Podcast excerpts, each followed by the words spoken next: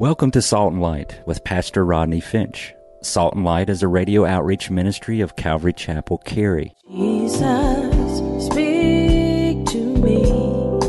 Open your word and reveal your heart to me. Salt and Light is a series of verse by verse studies through the Bible, focusing on its practical application to our everyday lives.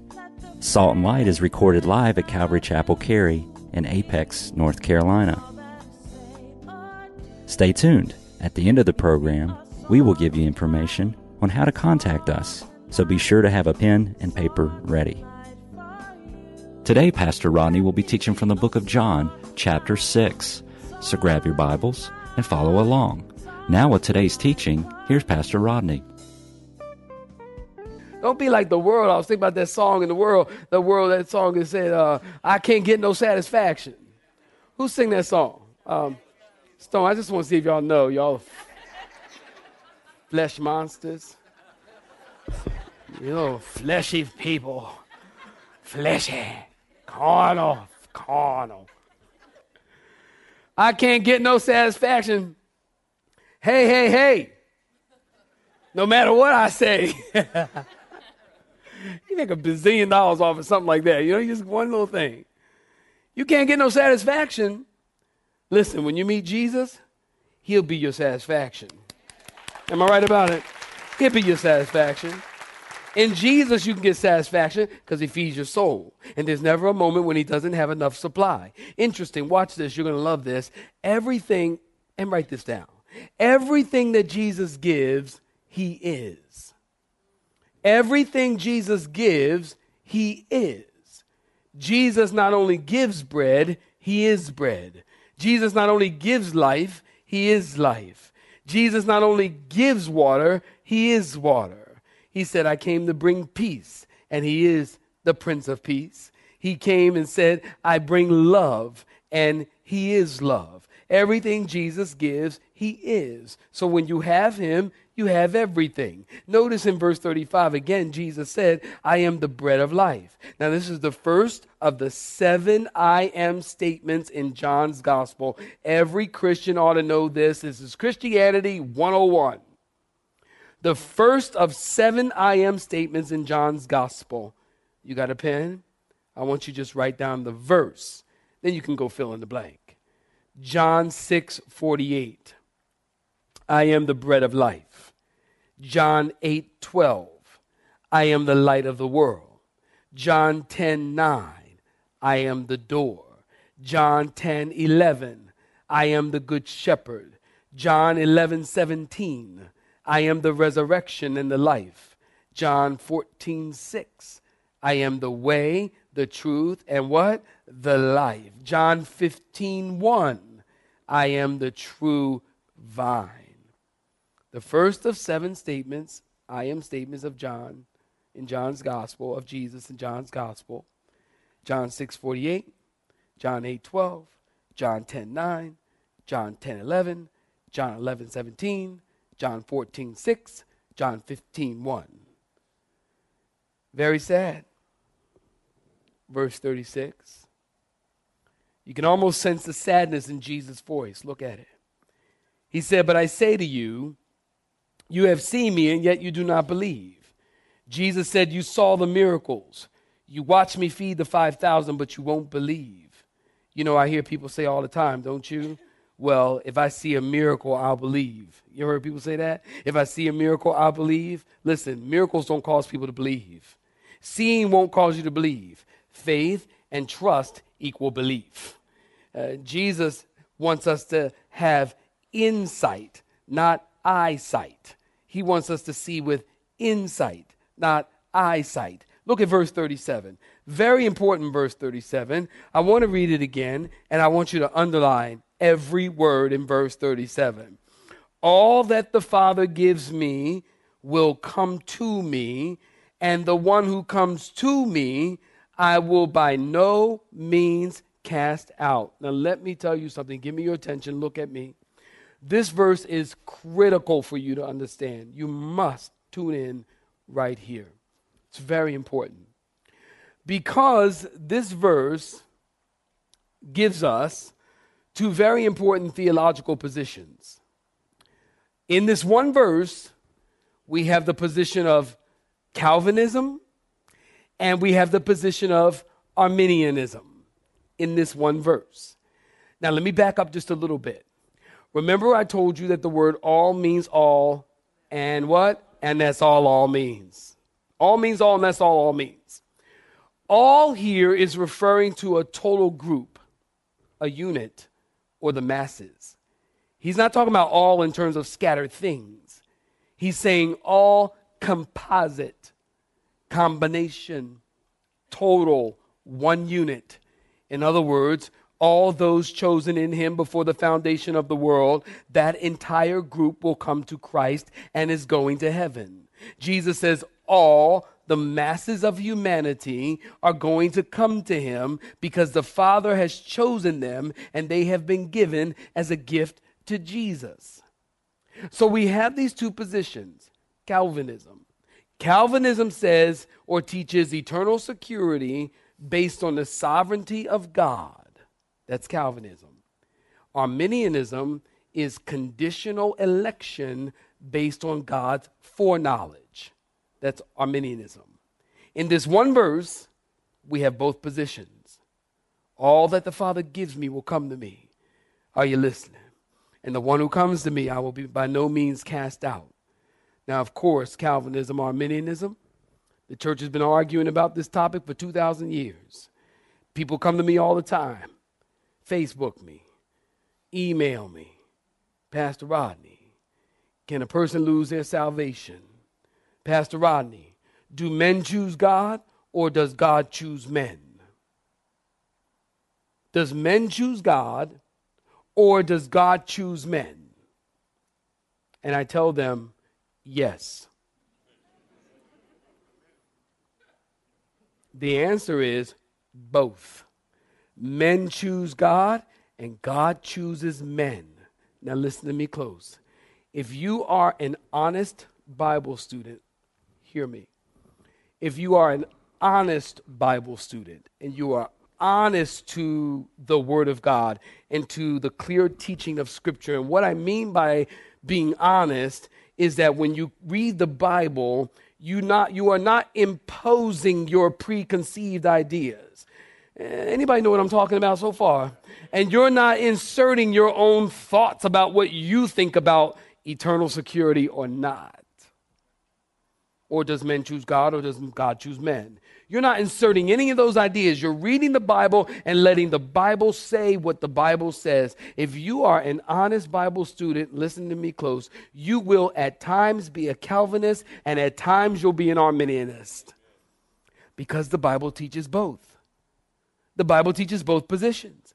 I told you here at Calvary Chapel, we consider ourselves Calminians. Calminians. Don't you like that word? I made it up myself. Calminians. We believe God has chosen and picked some to be saved. We also believe the Bible is clear that some will never be saved. We also believe that man has a responsibility to respond to the call of God. Am I right about it?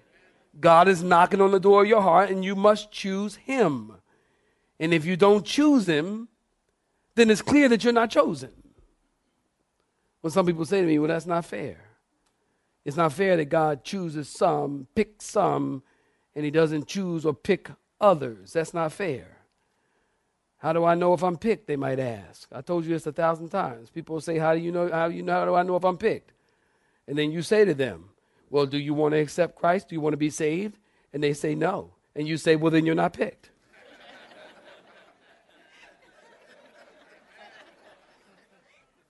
You want to be saved? You want to accept Christ? Yes. Well, then you're picked. It's as simple as that.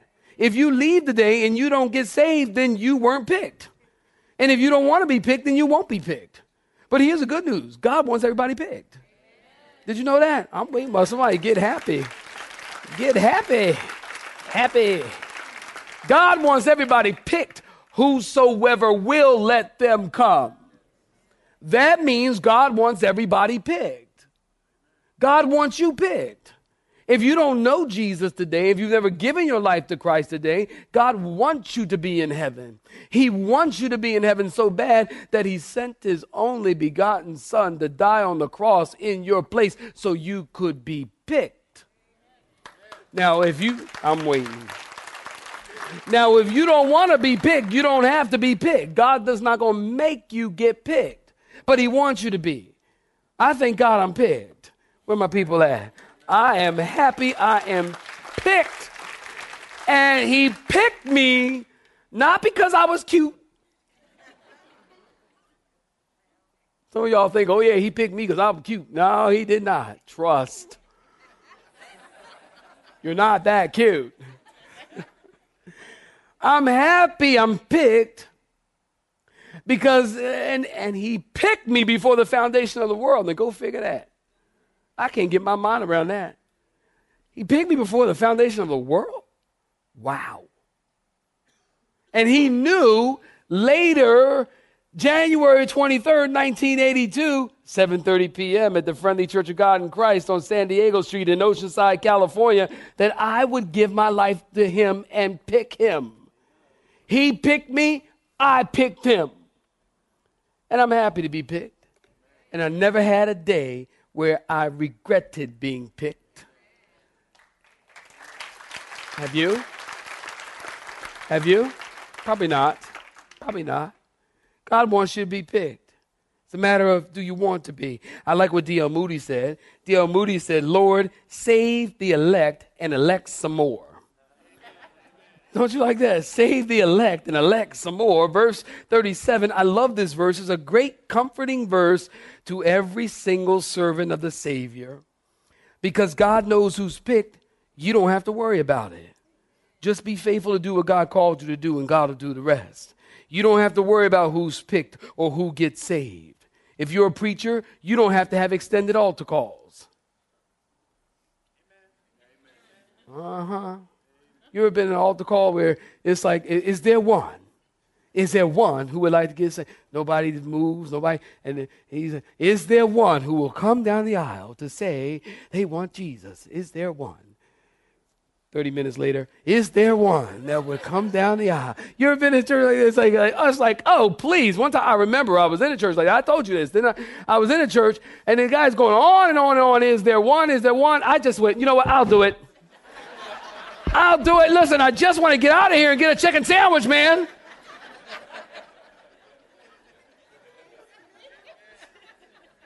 Sheesh.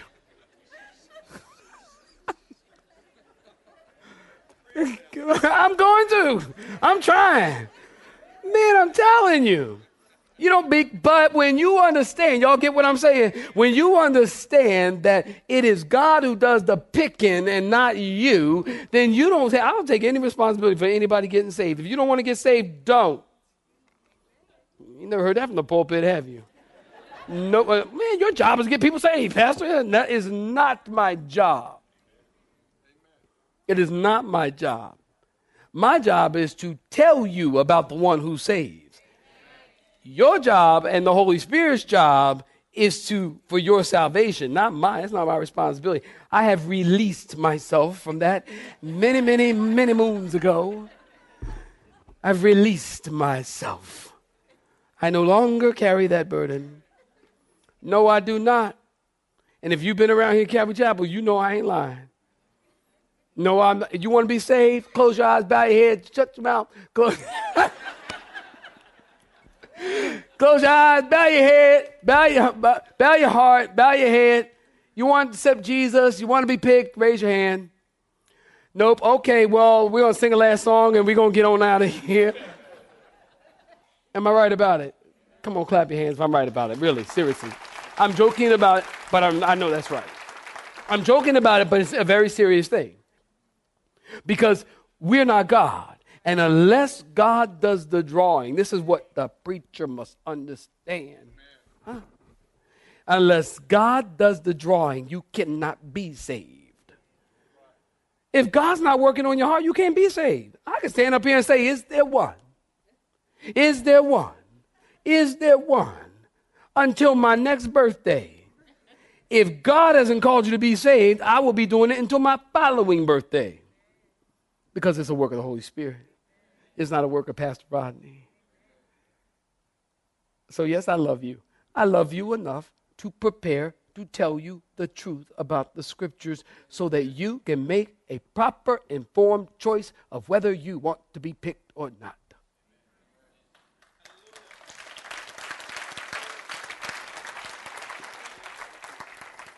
If you don't want to be picked, don't be picked.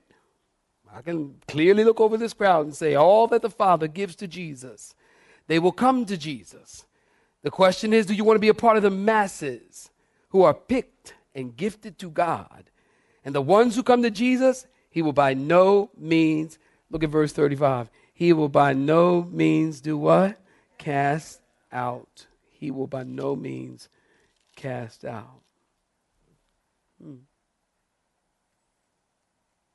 That verse says, verse 37 says that he will, in the Greek language, he will never, ever, no, not ever cast you out. Why? Because Jesus didn't come to do his own will, but the will of the Father who sent him in verse 38. Look at verse 39. This is the Father's will that all he has given to me. Did you get this in verse 39? That I should lose half of them that I should lose a third of them. That I should lose what, saints? Nothing. That I should lose nothing but should raise it up at the last day. If you don't believe in eternal security, well, Jesus does. Notice he said he would lose nothing. Yes, I believe in eternal security. I believe that if you are truly born again, listen to me close, and I'm going to let you get out and get your chicken sandwich, okay? If you are truly born again and filled with the Holy Spirit, and you love God and God loves you, and the presence of God is real and tangible in your life, I do believe that you are eternally secure, that you cannot lose your salvation. And the reason you cannot lose your salvation is because number one, you had nothing to do with getting your salvation. It is a gift of God, lest any man should boast. Number one, you can't lose your salvation because you didn't find it. Amen. It's a work of God. So then the question is well, what about the guy who goes out and goes crazy, does drugs and goes off the deep end and whatever, whatever, whatever. What about him who made a commitment to Christ, but now look at him? Didn't he lose his salvation? I don't think so. I would only have to conclude from my limited place on this earth, finite information, right? I would only have to conclude that he never had his salvation that perhaps it was a profession of faith, but not a possession of faith. Because if you truly possess Jesus, then I just believe. Call me old school antiquated. I still believe that God is capable and able to keep that which he has gathered unto himself. He can keep it. He can keep you. You don't even keep yourself. You go to Bible study and you pray and you go to church, and that's wonderful, but that's not keeping you in the kingdom. What's keeping you in the kingdom is the ever presence of the Holy Spirit in your life. That's what's keeping you. God is keeping you.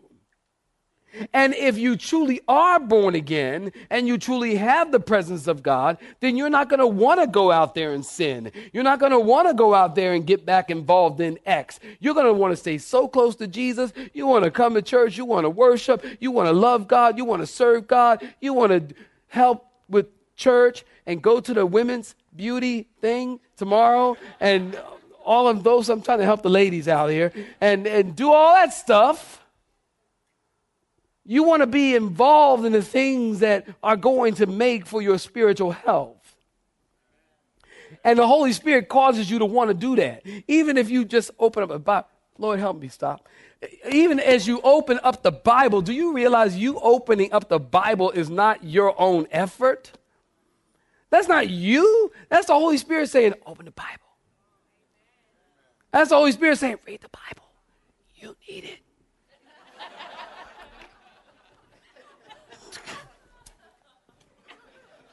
Oh. oh, yes. That's all the Lord. That's not you.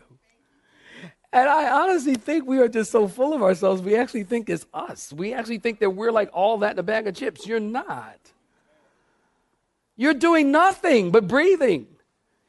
God's doing everything. Come on, clap your hands and thank Him. He's doing it all. He's doing everything. He would lose nothing. But in verse 39, he will raise it up. It speaks of the mass of humanity, the unit. And Jesus is going to raise it up in the resurrection. This is the will of him who sent me. Verse 40 Everyone who sees the Son and believes in him may have everlasting life, and I will raise him up at the last day. Jesus is talking about again eternal security. You are safe in his arms. Jesus isn't going to lose you or forget you or misplace you. You are safe in the arms of the Good Shepherd. There's nothing more sure in this world than the sovereign will of God. And it's God's sovereign will that none will be lost. Jesus will not fail to keep us and to raise us up because it's His sovereign will. It's His work. You don't realize how dependent on Him you really are. You're so, you're dependent on Him and you don't realize it. And so we strive and we strive and we strive and we strive. I'm not reading the Bible enough. I'm not praying enough. I'm not, you know, I'm not doing this enough. I'm not doing that enough. And don't, don't get me wrong. I'm not minimizing those things. I think we need to be doing those things because I don't think that there is spiritual health without doing those things. But what I'm saying is that if you don't, you know, read the Bible every single day for 30 minutes like you always do, you're not going to lose your salvation. God is keeping you. God is holding you.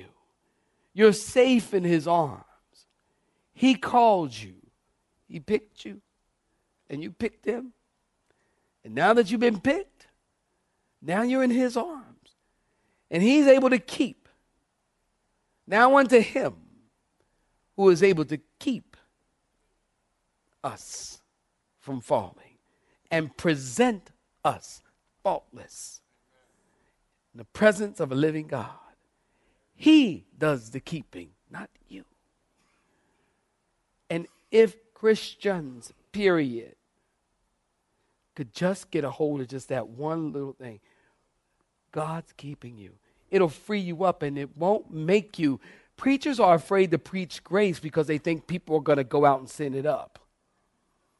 So if I tell you that God is keeping you, and you don't have to worry, then people go, oh, well, you, man, you're, you're telling them to go out there and send it up. That's not what I'm telling them. And if in fact that this message is being communicated clear enough, that is not what they will go away with. What they will go away with is that I should love God more and that I should serve God more because God keeps me and He loves me and He draws me and He hasn't forgotten about me or misplaced me or will He lose me because I'm saved in His arms. That's the message of grace. And this is the message that Jesus is constantly trying to communicate to these religious, Pharisaical people who don't love him, who don't care about him. They care about their stomachs. You fed us and give us more. They even said, Lord, give us this bread always. Give us a free lunch always. Give us a unlimited coupon at McDonald's for fish happy meal. Always. That's all they care about. And Jesus is saying, that's really unfortunate. You don't get it. I am the bread of life. And that whole Moses thing, all that pointed to me. You have been listening to Salt and Light, a radio outreach ministry of Pastor Rodney Finch and Calvary Chapel Cary, located in Apex, North Carolina. Join Pastor Rodney Monday through Friday at this same time. For information regarding service times, you can contact us at 1 800 293 0923. That's 1 800 293 0923. You may listen to today's broadcast in its entirety by visiting the media library on our website at cccary.org.